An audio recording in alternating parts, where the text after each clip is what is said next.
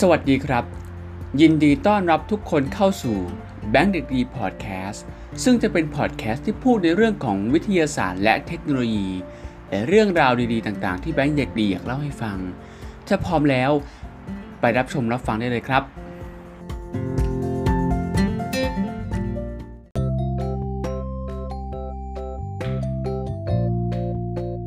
สวัสดีครับ ยินดีต้อนรับกลับเข้าสู่ channel แบงค์เด็กดี วันนี้เรายังอยู่ในแบงค์เด็กดีพอดแคสต์เช่นเดิมนะครับ วันนี้เป็น EP พิเศษของเทศกาลที่สำคัญวันหนึ่งของศาสนาคริสต์นั่นคือวันคริสต์มาสซึ่งเป็นเทศกาลฉลองการประสูติของพระคริสต์หรือพระเยซูศาสดาของศาสนาคริสต์หลายคนอาจจะสงสัยว่าวันคริสต์มาสคืออะไร ประวัติต้นคริสต์มาสหรือซานตาคลอสคือใคร ถ้าพร้อมแล้ว ไปรับฟังเรื่องราวที่น่าสนใจของวันคริสต์มาสกันเลยดีกว่าครับ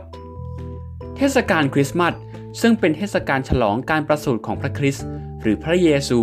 ศาสดาของศาสนาคริสต์เทศกาลคริสต์มาสจะจัดขึ้นในวันที่ 24 และวันที่ 25 ธันวาคมของทุกปี ในบางประเทศ คริสต์มาสอาจจะเริ่มก่อนหน้านั้นประมาณ 1 เดือน ช่วงเวลานี้เรียกว่า advance มาจากภาษาลาติน แปลว่ากำลังมา และจะสิ้นสุดลงในวันที่ 6 มกราคม ซึ่งเป็นวันที่นักป่า 3 คนที่มาจากทิศตะวันออกนำของขวัญมามอบแก่พระกุมารเยซูโดยเหตุนี้ในคืนวันที่ 6 มกราคม จึงเป็นคืนแห่งการมอบของขวัญในหลาย ๆ แห่งของโลก และเมื่อวันคริสต์มาสอันเป็นวันสุดยอดของเทศกาลมาถึง การเฉลิมฉลองก็จะเริ่มขึ้น ในช่วงเทศกาลนี้ บ้านเมืองจะถูกตกแต่งให้สดใสอบอุ่น โดยต้นคริสต์มาสที่ประดับประดาเอาไว้อย่างสวยงาม ที่ใต้ต้นคริสต์มาสจะมีของขวัญวางเรียงไว้มากมาย ประตูบ้านและขอบเตาผิงจะถูกตกแต่งด้วยหรีดกิ่งสนและฮอลลี่ในเดนมาร์กมีการประดับกิ่งเบิร์ชด้วยผลแอปเปิลสีแดงผลเล็ก และคนแคระตัวจิ๋วที่เรียกว่านิสเซอร์ ในนอร์เวย์และสวีเดน มีการทำสัตว์ตัวเล็กๆ จากฟาง แล้วผูกด้วยริบบิ้นสีแดง เมื่อพูดถึงอาหารในวันคริสต์มาสจะมีอาหารพิเศษมากมาย ทั้งไก่งวงที่แสนอร่อย เนื้ออบก้อนโต ซอสแครนเบอร์รี่ ขนมพาย พุดดิ้ง เค้กและคุกกี้เป็นร้อยๆชนิด ที่ฝรั่งเศส มีการทำเค้กพิเศษเป็นรูปขอนไม้ รสชาติเข้มข้นที่เรียกว่าบูชเดอร์โนเอลและหลังจากอาหารข้ามที่แสนวิเศษผ่านไป นาทีอันน่าระทึกใจก็มาถึง นั่นคือการแกะของขวัญนนั่นเอง วันที่ 25 ธันวาคม เป็นวันประสูติของพระเยซู ศาสดาแห่งศาสนาคริสต์พระองค์ประสูติที่เมืองเบธเลม และเติบโตที่เมือง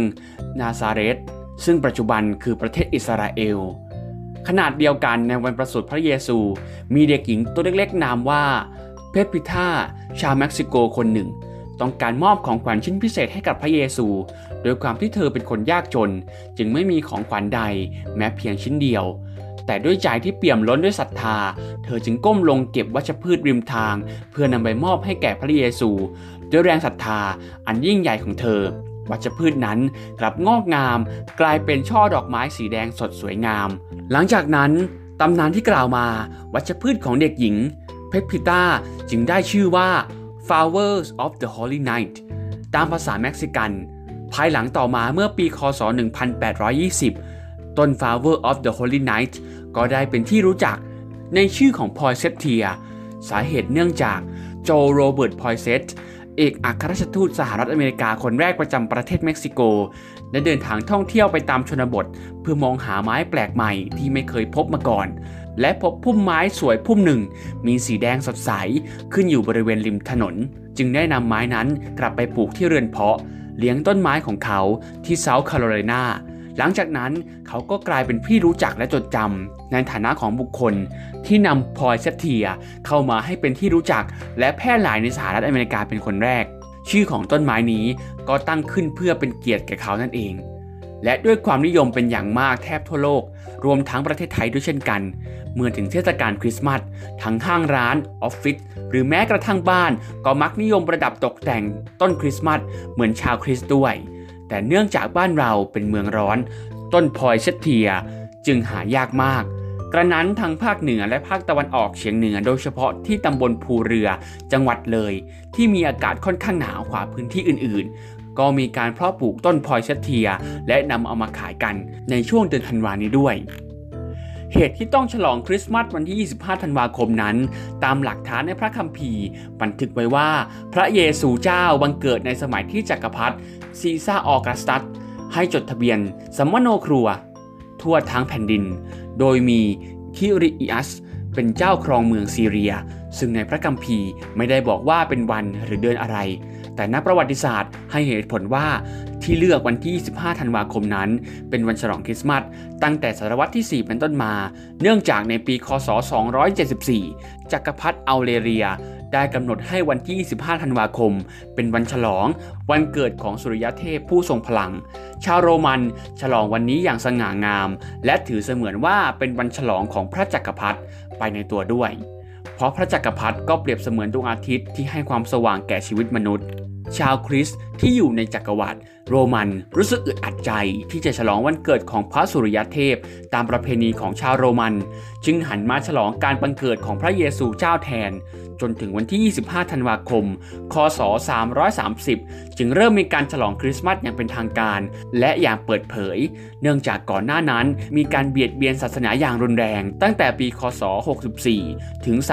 313ทำให้ชาวศาสนาคริสต์ไม่มีโอกาสฉลองอะไรอย่างเปิดเผย คำทักทายที่เราได้ฟังบ่อยๆในเทศกาลนี้ คือ Merry Christmas คำว่า Merry ในภาษาอังกฤษโบราณ แปลว่า สันติสุข และความสงบทางใจ Merry Christmas เป็นคำที่ใช้อวยพรคนอื่น ขอให้เขาได้รับสันติสุขและความสงบทางใจ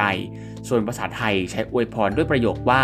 สุขสันต์วันคริสต์มาสหรือ Merry Christmas กิจกรรมที่จัดในวันคริสต์มาสนั้น มีหลายอย่างด้วยกัน 1. การแขวนถุงเท้า หรือ hanger stocking เมื่อถึงช่วงเวลาวันคริสต์มาสอีฟนิยมนำถุงเท้ายาวไปห้อยไว้ที่หน้าเตาผิง หรือที่ต้นคริสต์มาสเพราะเชื่อว่าซานตาคลอสจะนำเอาของขวัญที่อยากได้มาใส่ไว้ในถุงเท้านั่นเอง แต่ความเป็นจริงแล้วที่มาของการแขวนถุงเท้านั้น มาจากความเชื่อที่ว่าการวางหญ้าแห้ง ไว้ในรองเท้า เมื่อนักบุญนิโคลัส หรือซานตาคลอสคนแรก เดินทางผ่านมา จะนำเอาหญ้าแห้งมาเป็นอาหารให้กับลาของเขา และจะทิ้งเหรียญเงิน ไว้ในรองเท้าเพื่อเป็นการตอบแทนนั่นเอง หรือบางความเชื่อก็ว่ามีพี่น้องสามคนฐานะยากจนไม่มีเงิน กระทั่งต้องไปทำงานโสเพณีเรื่องรู้ถึงนักบุญนิโคลัสจึงได้นำเหรียญทองไปหยอดลงปล่องไฟ แต่เหรียญกลับตกลงไปในถุงเท้าของสามพี่น้องที่แขวนไว้หน้าปล่องไฟ รุ่งเช้า เมื่อสามพี่น้องมาเจอเหรียญทำให้พวกเธอดีใจ และเลิกล้มความคิดที่จะไปเป็นโสเพณี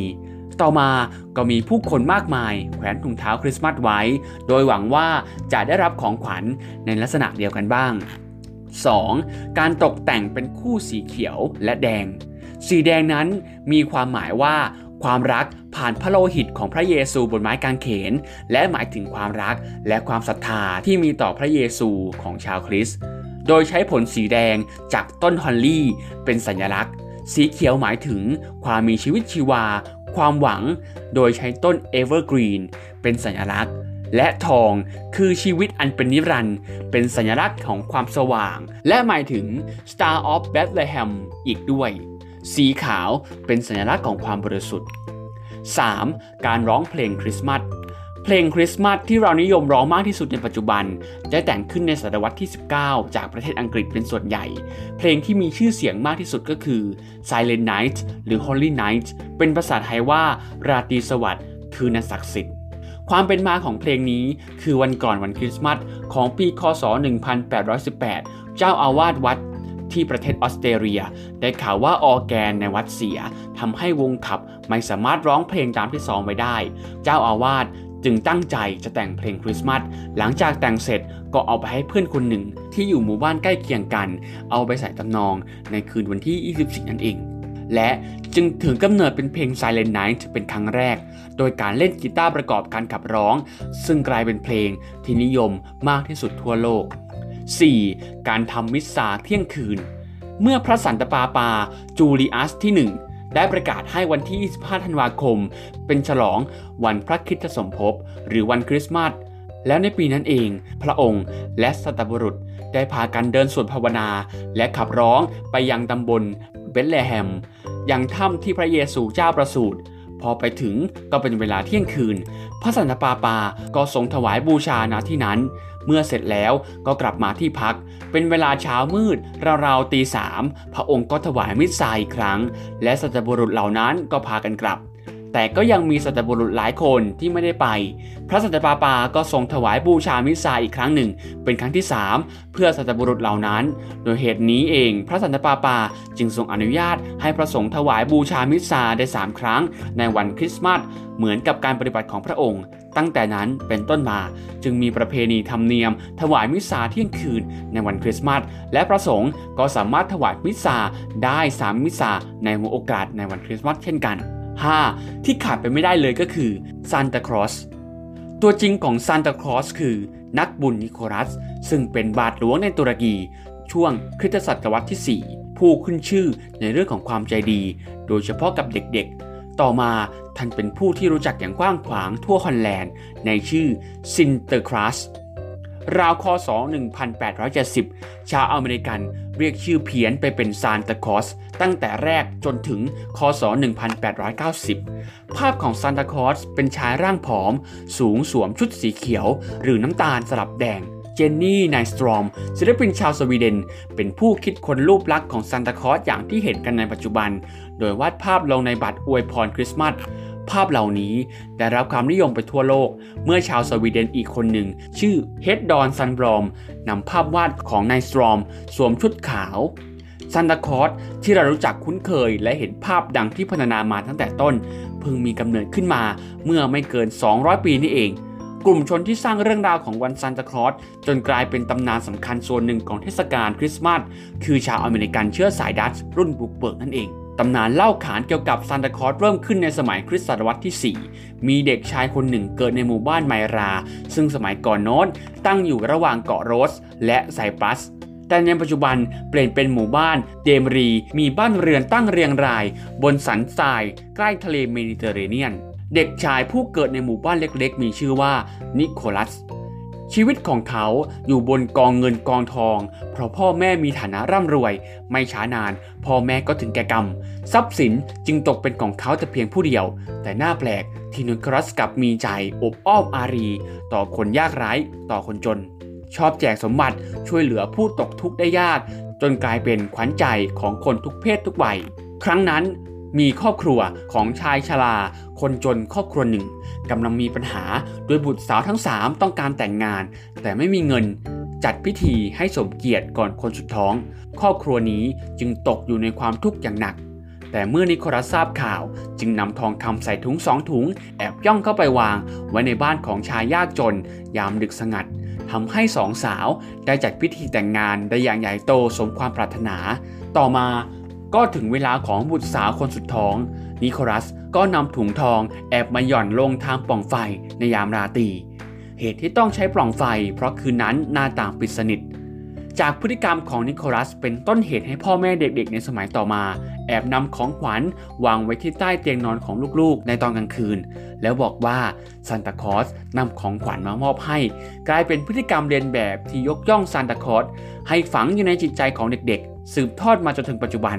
และนี่คือตำนานความเป็นมาของกำเนิดซานตาคอสบิดาแห่งวันคริสต์มาสนั่นเอง แต่อย่างไรก็ตาม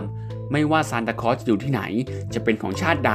กันแท้หรือสปิริตของความเป็นซานตาคอสก็คือความรัก ความเมตตาการุณา และความสดใสร่าเริง ซึ่งเป็นของสากลสำหรับมนุษย์ทุกชาติ ทุกภาษา และทุกคนทุกแห่ง และนี่คือทั้งหมดของเรื่องราวของวันคริสต์มาสใน EP หน้า เราจะไปเจาะลึกกันว่า ของตกแต่งบนต้นคริสต์มาสมีอะไรที่น่าสนใจกันบ้าง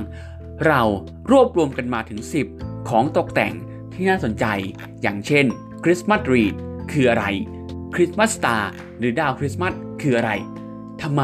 ต้องมีรูปกลมๆแขวนอยู่บนต้นคริสต์มาสด้วยทำไมต้องมีดาว ทำไมต้องมีของขวัญ แขวนเอาไว้ทำไมต้องมีของขวัญวางไว้ที่พื้น ใต้ต้นคริสต์มาสและนี่คือเรื่องราวที่เราจะไปพูดกันใน EP หน้า คือเรื่องราวของของตกแต่ง 10 อย่างของต้นคริสต์มาสสำหรับวันนี้เป็นเรื่องราวที่พูดถึงประวัติของวันคริสต์มาส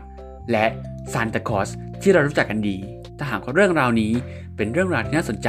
อย่าลืมกดไลค์กดแชร์ชวนเพื่อนๆมาฟังเรื่องราวที่น่าสนใจของวันคริสต์มาสประวัติของวันคริสต์มาส และประวัติของซานตาคอสด้วยนะครับ EP หน้าเราจะมาพูดถึง 10 อย่างของของประดับตกแต่งในต้นคริสต์มาสอย่าลืมติดตามกันด้วยนะครับ และพบกันใน EP หน้า ถ้าหากว่าชอบเรื่องราวที่แบงค์เด็ดดีมาเล่าทุกคนได้ฟังแบบนี้ อย่าลืมกดไลค์กดแชร์และกด Subscribe แบงค์เด็ดดีใน YouTube และแบงค์เด็ดดี Podcast ในช่องทางต่างๆ อาทิ Spotify Apple Podcast ด้วยนะครับ แล้วพบกัน EP หน้า EP หน้าจะเป็นเรื่องราวของของตกแต่ง จะมีประวัติของของตกแต่งอะไรที่น่าสนใจ อย่าลืมไปติดตามกันใน EP หน้าด้วยนะครับสำหรับวันนี้ขอบคุณทุกคนที่ฟังมาจนจบ และพบกันใน EP หน้า สวัสดีครับ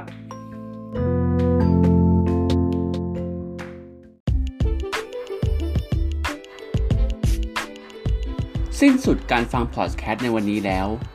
ถ้าชอบอย่าลืมกดไลค์ กดแชร์ และกด Subscribe แบงค์เด็กดีชาแนลเพื่อเป็นกำลังใจให้แบงค์เด็กดีได้สร้างคอนเทนต์ดีๆเหล่านี้อีกครั้งหนึ่งสำหรับวันนี้ขอบคุณทุกคนที่ฟังมาจนจบ แล้วพบกันใน EP หน้า EP ต่อไปจะเป็นเรื่องอะไร อย่าลืมติดตามการด้วยนะครับสำหรับวันนี้ สวัสดีครับ